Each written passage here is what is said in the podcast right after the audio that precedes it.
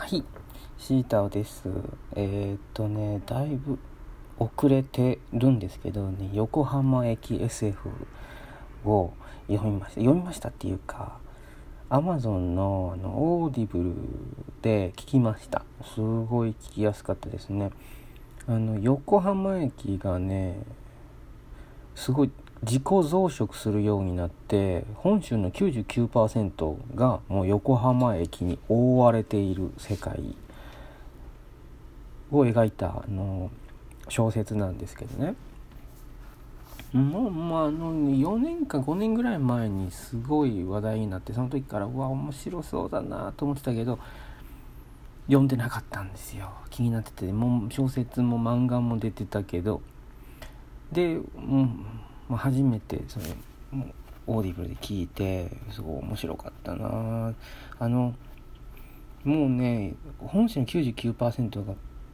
横浜駅に覆われてからもうかなりの年月が経ってるんですよね。でもうそれが当たり前になっちゃってて。でもうその世界の人たちはもう完全に馴染んでるんですよね。その世界にね。でこう中に横浜駅の中にいるにはスイカがいるんですよね。スイカは体の中に入ってないと自動改札っていうロボットが来てですね。でスイカは確認できません、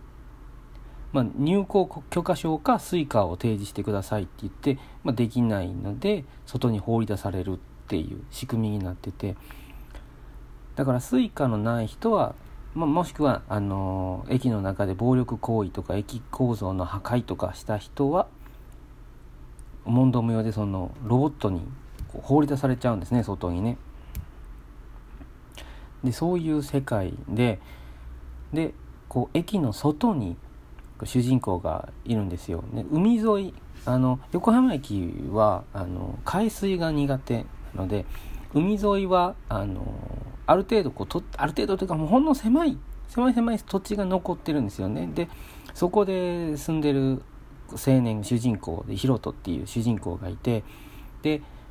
まあ駅の中には入ったことがなくて駅の中にはすごい興味がある。で外から来た人、まあ、追放された人ですね。が、あのー、2人ほどその村にはいてでまあ大体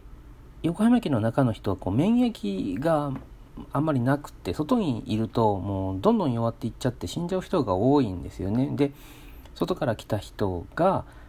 こう自分はこう横浜駅の中で活動していたこう反横浜駅組織みたいなのがあってそこのメンバーなんだと。でリーダーを助けてやってくれって言ってその主人公に頼むんですけどえでもスイカがないから入れないよって言ったらあのこれを使え駅中の古い階層で見つけたんだってあの横浜駅がもう増殖しすぎてもう何階層にもどんどん上に上にもあの横浜駅ができてるから古い階層とかあるんですよね。もう勝手にエレベーターとかが入るんですけどあので古い階層で見つけたんだって言って端末を主人公に渡すんですねこれを持ったら行けば5日間だけなら横浜駅の中で活動できるはずだ。青春18切符というらしいっていうね。で青春18切符を持ってでこう駅の中で冒険するっていう話なんですけどね。これがところどころそういうシャレが入ってて面白いんですよね。で中であの見慣れない格好だねとか言って駅の中の人に言われてなんか北の工作員とかもうろうろしてるらしいからね最近物騒だよとか言ってね中の人が言ったりするんですけど北の工作員って言ったらねあの某国かなと思う違うんですよね。あの JR 北日本のロボット。JR 北海道はまだあの横浜駅に覆われてないので北海道と九州はあの防衛戦をしてるんですね。横浜駅がこう北海道に上陸しないようにあの防衛線を張ってまだ戦ってるんですよね。で北海道の人があのロボットをこう横浜駅の中に送り込んでるんですよ。で主人公はもう早々にそれと出会うんですけどそのロボットはもう喋れるんですけどねロボットで喋るんですけど2人で一緒にこう最初のうちはあの横浜駅の中を行くんですけどもうあのー、そのロボットがまあ線路ですね。電車に乗って移動しましょうっつって古い古い下の方の階層に行ってこう列車に乗るんですよね。これは何だって主人公が聞いたら「あ電車です」みたいな「電車?」ってわからないからもう横浜駅が覆ってからもう相当経ってるからもうそれが当たり前なんですよね。でこれはね駅から駅へ移動するのに使ってたんですよってロボットが言ったりしたら駅から駅へってピンとこないんですよね横浜駅が他にもあるのかって言ったら「あもういいです」みたいな言われてて であのそれそういうねあのその土地の人たちのそのななんですかね SF ボケっていうかもう完全に馴染んでてでこ今の僕らとのギャップがあったりするのがもう面白いなと思いましたね。で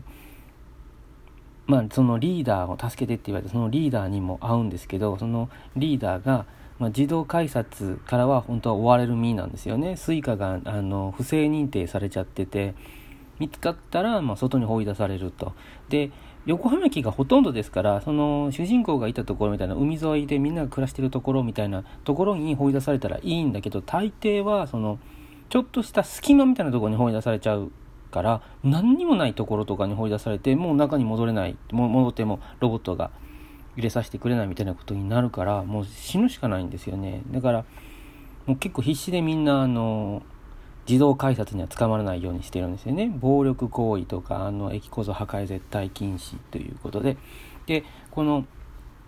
リーダーはもう不正認定だからバレたら、即連れて行かれるはずなんだけど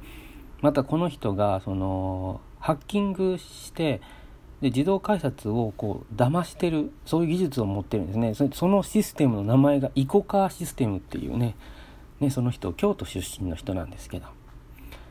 ねこれはもうでこれがまあ主人公はこう駅をもう根本的にこう変えていくようなことになっていくんですけどでこれが続編がまた全国版っていうのがあってこれがねこっちの方がこ、まあ、このどっちも面白かったけど全国版はこのリーダーのお父さんの話とかあの前のちょっと前の話時代っていうか遡った話とかその周りいろんな地域の人のドラマとかが入ってて九州とかね。でそれが、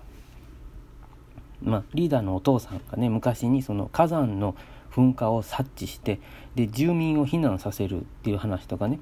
でこのまあ、住民を避難させるっても逃げ遅れた人とかがいるんですよね。逃げ遅れた人がいるようですって言ってどうやって助けるのかって言ったらこの自動改札をハッキングしてでスイカを持ってない人を外に出すっていうのをハッキングして逆転させてスイカを持ってる人を駅に連れていくっていう奥に入れていくっていう設定をしてだいぶ助けるっていう話なんですけどでうまくいかなかったこともだいぶあってあのスイカを持ってる人を逆に外にやっちゃうっていうことが結構あってでスイカ持ってる人を火口に投げ込んじゃったっていうのは結構あるけど、まあ、すごいマッドサイエンティストっぽい人なんで「あ質問仕方ないですね」とか言ってるっていうね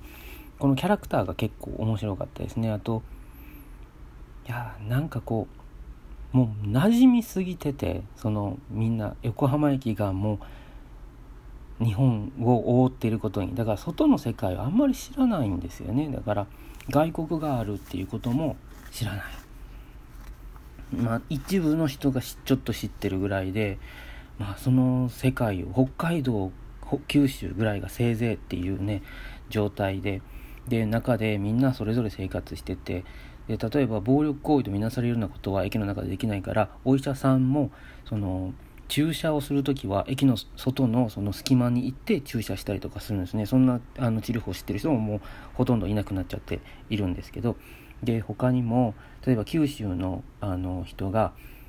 昔のこう構造昔のこう資料とかを調べてきてくまモンを発見してるんですよね。これ九州各地で見られるこのくまモンというのは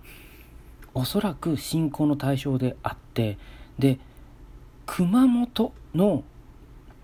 語源はこのくまモンによるものじゃないかみたいなことをねと私は考えてるんですって力説してても逆逆みたいなのになってたりするんですね。そういうところが良かったですね。もう世界がすごく作り込まれているから。てか世界をこうどうにかするっていうのよりもなんか横浜駅とかそういう異世界を探検してるみたいな感じがすごいして楽しめましたねまた、えー、よかったら読んでない人は読んで読んだら面白いんじゃないかなと思います。まあ、今更みたいなのにね、えー、クスクスって言われるかもしれませんけど。はい、またありがとうございます。じゃあまた、失礼します。